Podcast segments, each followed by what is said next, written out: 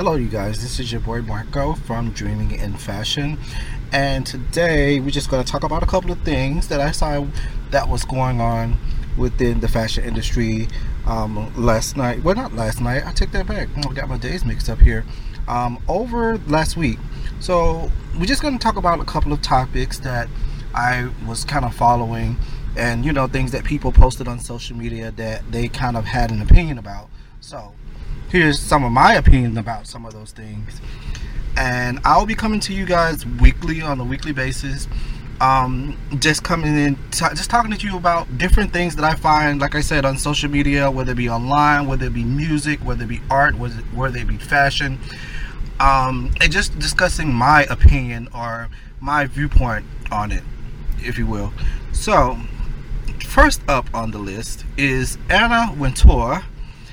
Um, said that she only recognizes Michelle Obama as her first as the first lady. She actually said that she admires admires her.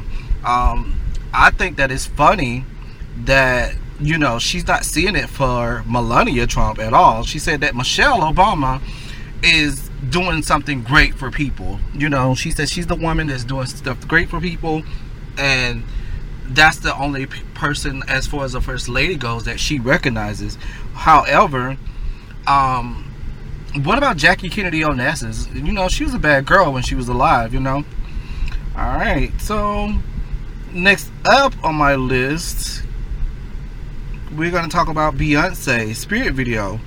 Uh, I'm gonna talk about the fashions. Seemed like she had a lot of different designers that worked on that um, video. I know that it was styled by Zerina Akers. Um, also, some other people that had their hand in it was Maison Valentino, Bizarre Fetish Couture, aka Venus Prototype, um, Tongoro Studios um, with their complete Cicero brass face piece, Norma Kamali, that yellow cutout jersey dress. That was the most fabulous look. I really love that um, Shahar Avnet, the pink, the pink on pink look, um, the Deviant La Vi, the red rope. I guess it was a type of look like the those red, like the red color scene. Then that was the beaded ivory gown by Maison Alexand- Alexandrine. It was hand embellished with um, Cowrie Shelley's um, by Alex Navarro's designs and paired without a, a I don't know how to pronounce this word. You guys, maybe you can help me. C O W R I E Cowrie.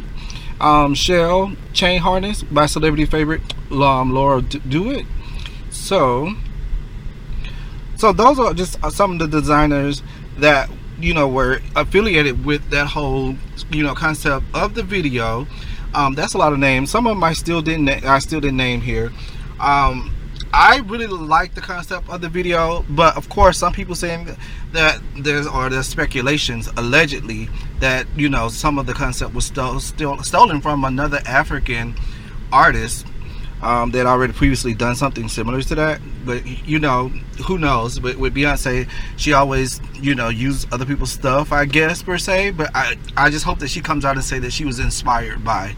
Maybe I could be wrong. You guys comment and let me know or do you know reach out to me and let me know. Um, next up on my list. So this next person that i'm going to talk about is somebody who i think that is becoming like she's underground but i think that she could be a staple within the fashion community if if they give her a chance. Um, that is diva devana I've been watching her for years. I like maybe since like 2006, 2007, when you know she was a little girl and she was in all these balls in New York, and she was winning balls and she was taking out heavy hitters um, at a young age. I just think that she's amazing, talented model. She walks for the guys, and I just think she doesn't get enough credit as as she should.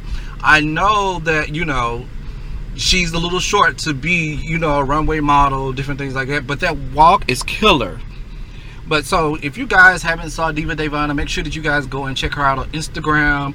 You know, just go on YouTube and type in, you know, Diva Devana and watch some of her videos when she was a young girl. She was a bad girl. All right, next up on my list. Oh, this is a feud that's been going on. For, well, not even a feud. This is something that's been going on for a while. Um, Tyra Banks talks about Naomi and how she felt jealous of Tyra. Um, just how she felt like Naomi was felt jealous by like taking her spot.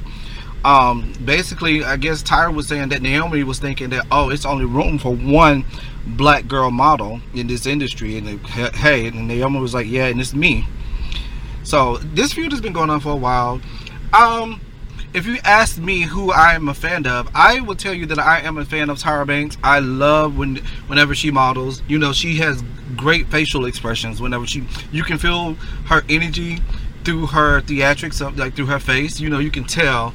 You know what I mean? Um, Naomi has a killer walk, killer killer body. Um, I just I just don't understand why they were feuding back then like that. But I guess you know, like like they said, Naomi was like, "Oh, there's only one room for one black girl in this industry."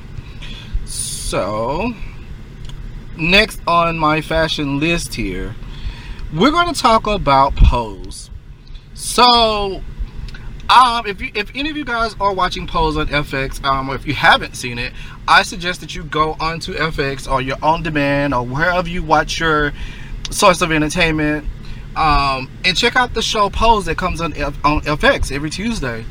It is a great show, you know. I, but what I've since I started watching it from season one, I've really loved the fashion concepts that they've been always bring us every single week. So this last particular week was the episode of Love and Need, Love and Need. Um, so basically, when they had like the ceremony for all the patients that had passed away from HIV, well, passed away from AIDS, um, they had like a little singing competition. Um, Billy Porter, when he first came out with that silver long sequin train cape tuxedo jacket type ordeal, oh, it was stunning, stunning.